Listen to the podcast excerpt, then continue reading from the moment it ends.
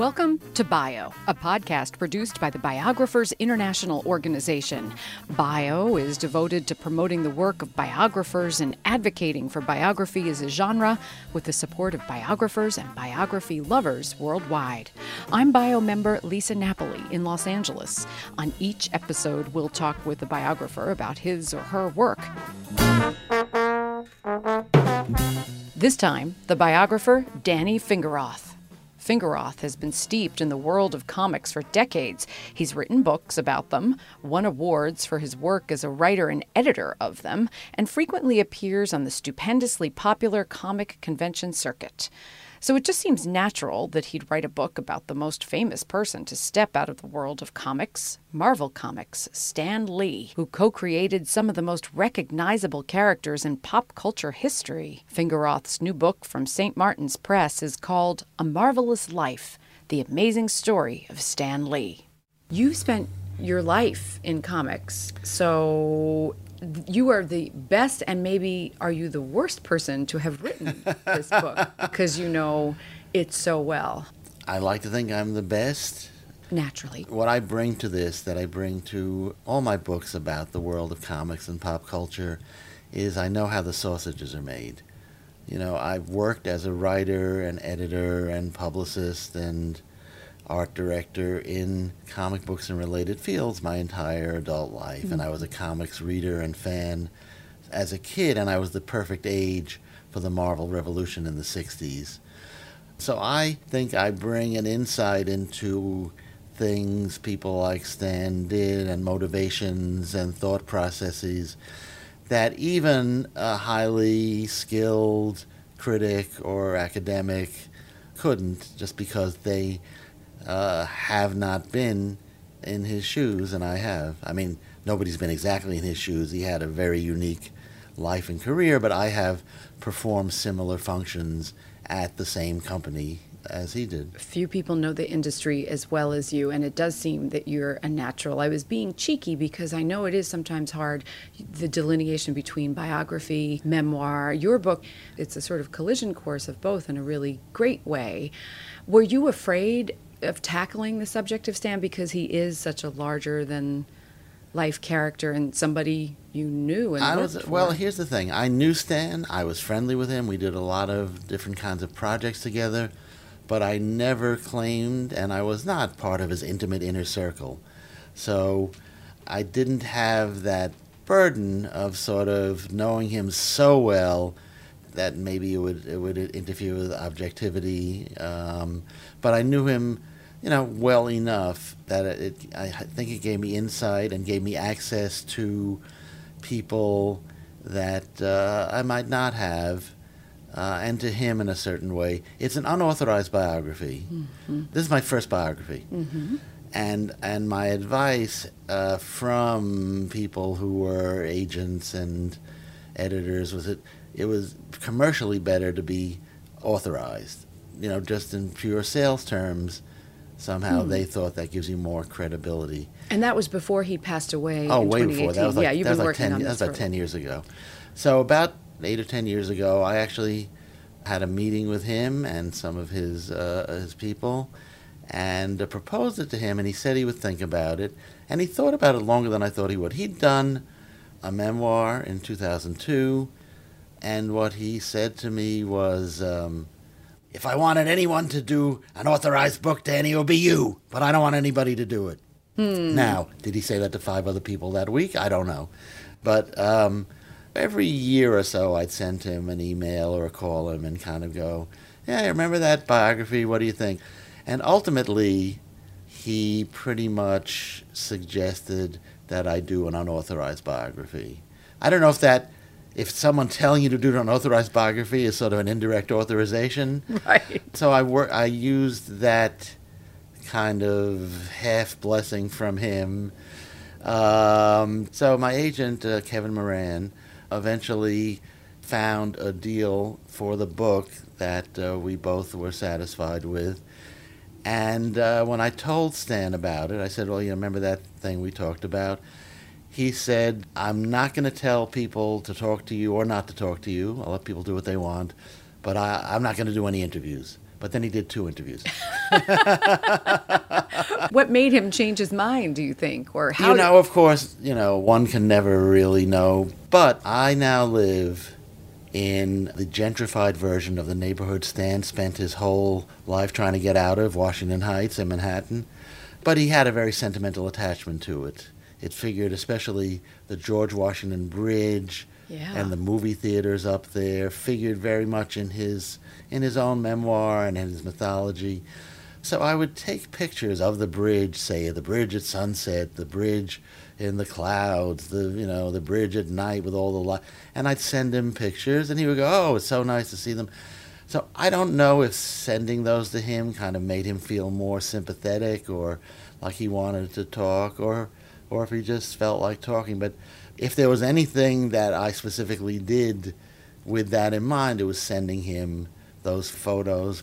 I just know that one day I, I said, you know, can we do an interview? And he said yes. And then, you know, he had an appointment about an hour, an hour and a half in. He had an appointment. I said, can we do a follow up? And they said yes. So probably did about three hours of. And I, I, as you've mentioned, I've known him for many years, and I'd interviewed him in the past, but always felt a little intimidated, and they, and so I never got very deep. And they weren't deep kind of interviews; they were more about writing technique, mm-hmm. or what do you think of this particular character and how it evolved. But in the interim, I'd actually done a lot of public events where I was his moderator at a at a series of comic book conventions over a period of a couple of years. Mm-hmm. So I thought I had a handle on how to ask him personal stuff without getting too personal because I think you know you get too direct with people and they get defensive. But although it's my first biography, I've done many, many, many interviews with people over the pa- uh, in the past twenty years.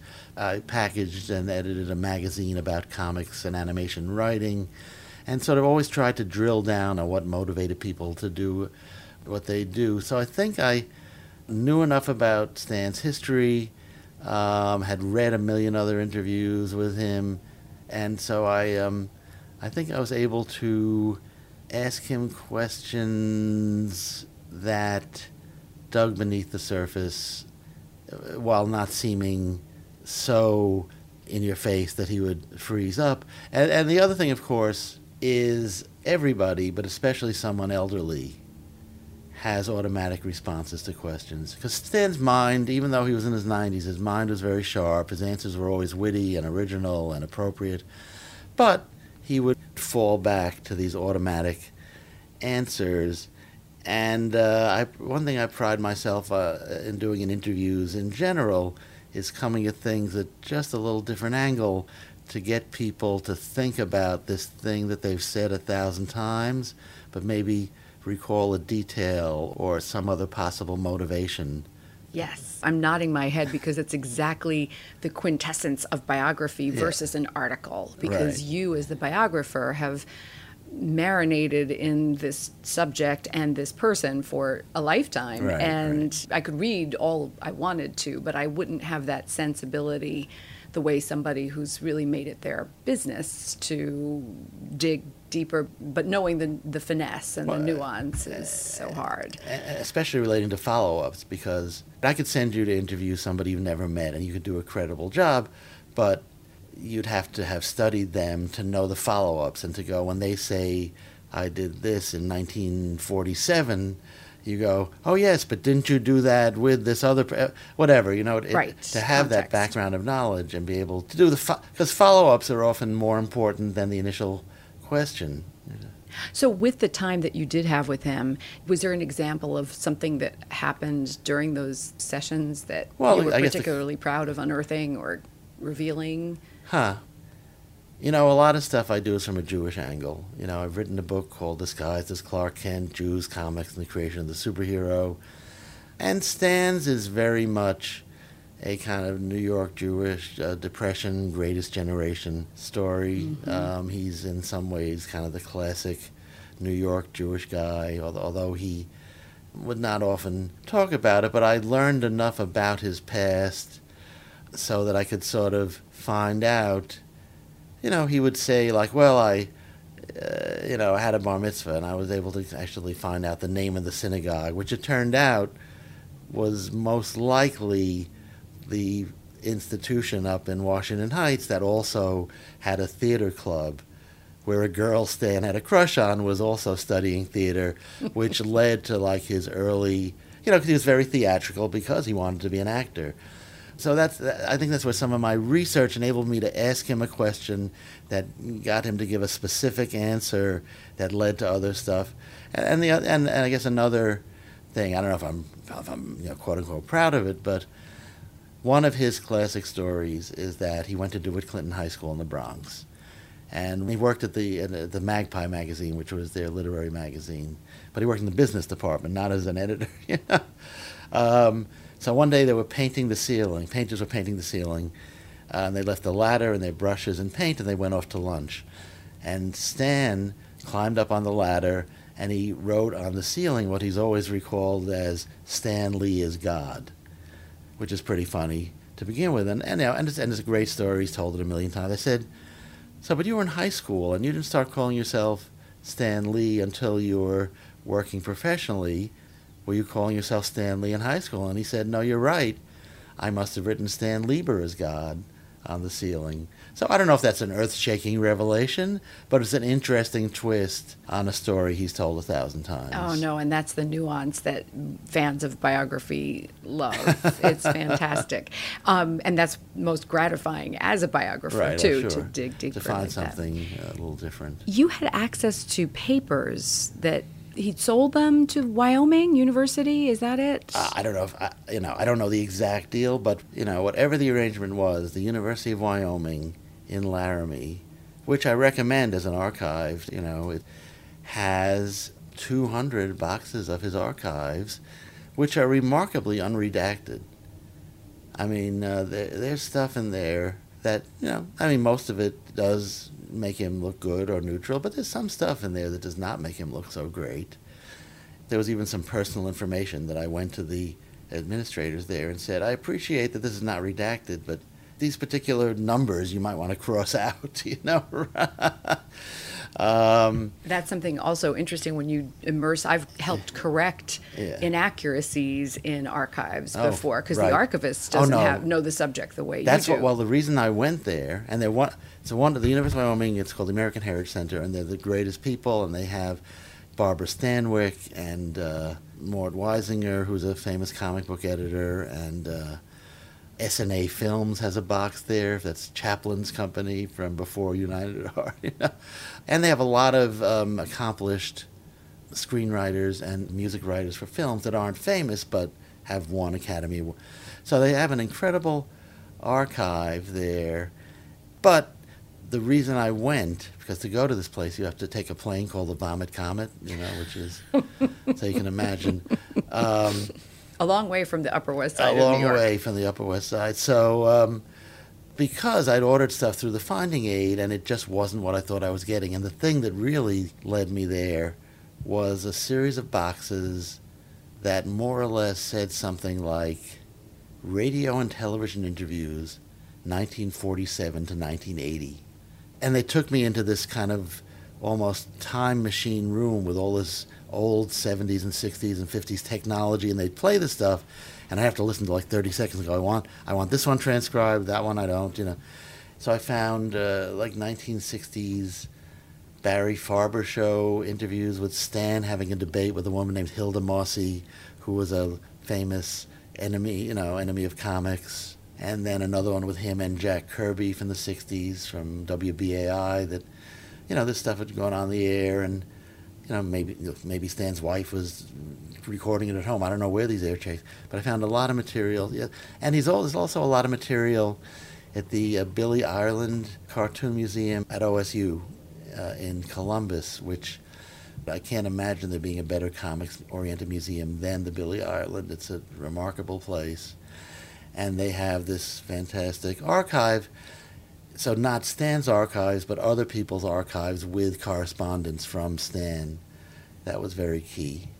it's exciting to hear you talk about it because that process of discovery, even on a subject where Yeah. you knew so much, is just extraordinary. Yeah, well, you know, the danger with archival research is the shiny object. It's like, I wasn't looking for this thing, but it's so cool. And then three hours later, oh, but I. I you found, didn't know you were looking for it. I, I found, uh, while I was going through Milton Caniff's files for correspondence with Stan, I came across a 1939 letter on Mercury Theater stationery from Orson Welles. from like, what's a 23 year old Orson Welles thanking Caniff for a drawing of the Dragon Lady he'd made for him. At the Wyoming Archive, one of the main archives they have is Jack Benny's archive. That's true because when you say when people would say to Stan, "Why is your stuff in Wyoming?" and I can tell you why I think it is, he would say, "Well, good enough for Jack Benny, good enough for me." Why did it go there? I was My impression is that until maybe the past 20 years, there was really nobody on either coast in LA or New York who was that interested in pop culture archives or and specifically in comics archives. So now, of course, there's Karen Green at Columbia University who has made her mission to amass those kinds of archives. And they're very dedicated at, at the University of Wyoming. They have like this man-made mountain in the middle of the campus that is the archive. I mean, it's an incredible place. It- research takes you places you would never have expected, right? Yeah. So all in, it was a decade that you that this book took. Probably about 10 years ago, I had the idea to do it. But, you know, I mean, I was doing a ton of other things, and this just seemed like it might. It, I was intimidated by the concept, you know, because I'd, I'd written some short biographical sketches of Stan, and I, I wasn't happy with them. In a way, it was easier conceptually to do a whole book than like a 300 word summary of somebody's life, oddly enough. So I went back and forth with the idea and back and forth with him, and, and I just kept coming back to it as something that seemed important and enjoyable to do. So I'd, I'd say I started thinking about it seriously um, maybe five, six years ago. Then I wrote a very elaborate proposal about five years ago, signed the contract about three years ago, and then maybe really started focusing about two years ago. And then, then once he passed away, then I really, you know, for all sorts of reasons, that was all I was doing. And uh, I mean, you could say it was in the works way before he died. On the other hand, when you're writing about somebody in their 90s who's had some health issues, that he died on the day he died was a shock, but that he died, you know, Wasn't was a something I knew was even in the proposal. I said, you know, I said, well, if he dies before I finish this, then X, Y, Z. You know, I mean, it's it was not completely unexpected by any means. XYZ being you'd accelerate it, or XYZ being because you um, certainly had enough. Yeah, it accelerated or or um, um, I wasn't sure what I meant when I said X, Y, Z. but, uh, So what happens next? I mean, now that it's out, what's it like to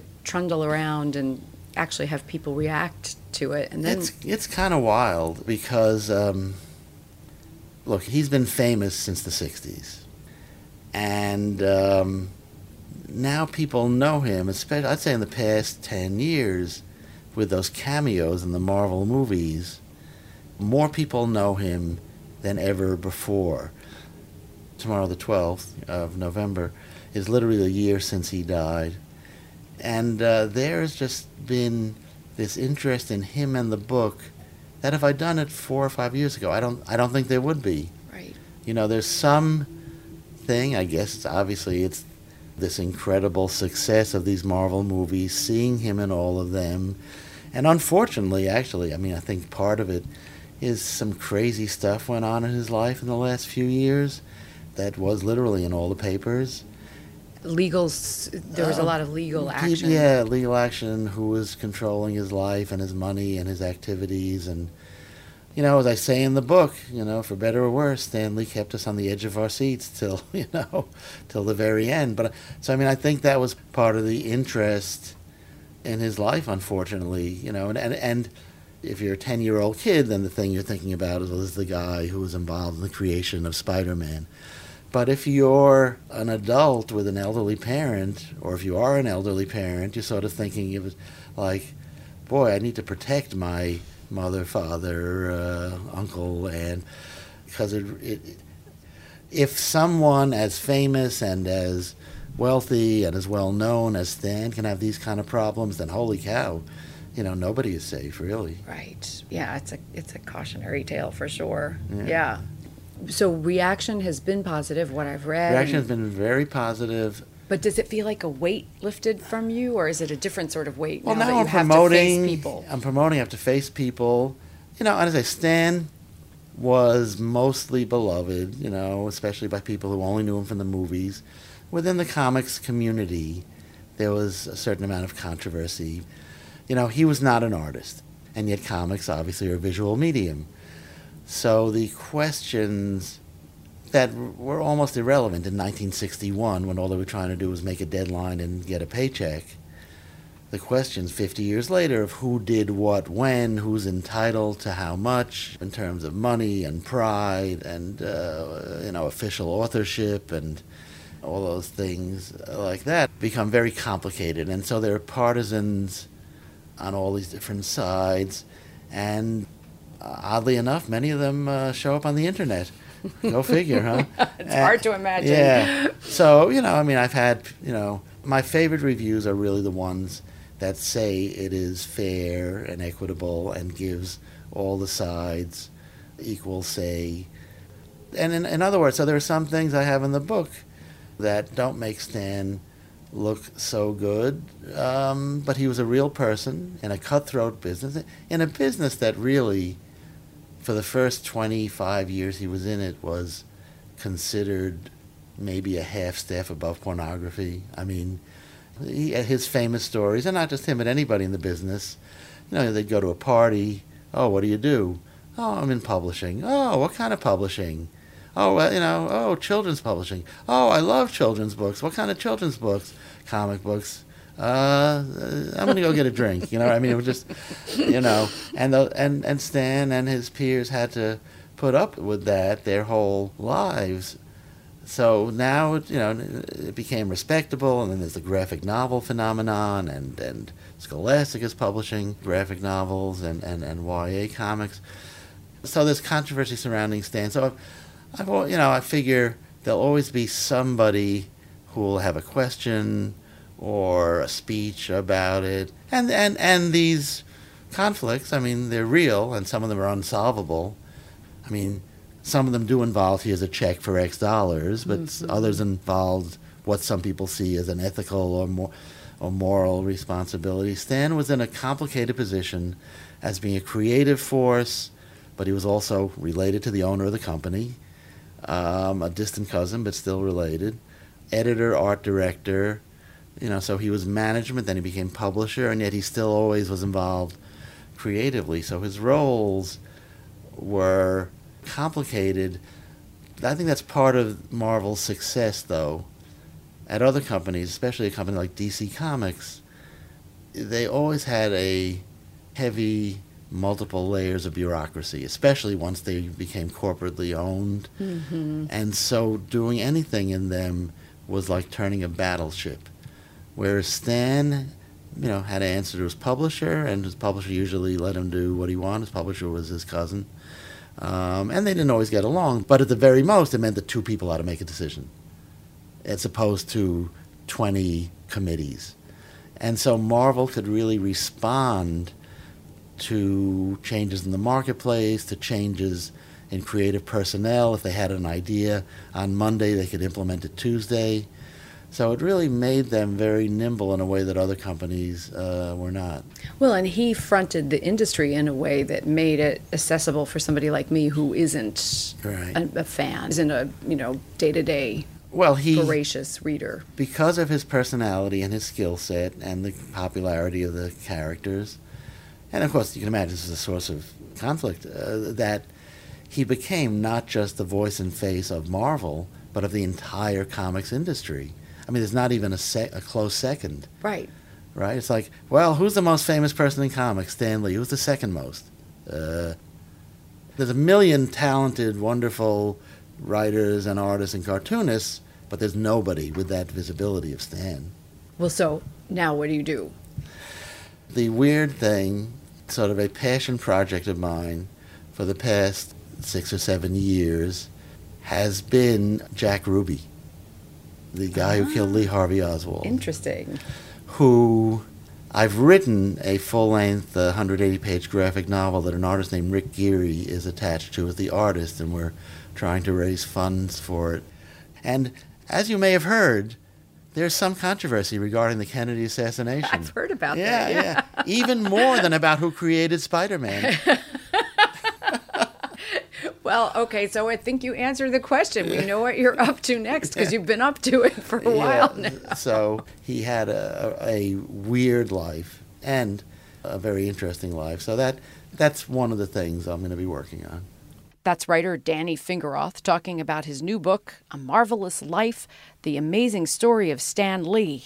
My conversation with him was recorded in Sherman Oaks, California on November 11th, 2019, almost a year to the date since the passing of Stan Lee.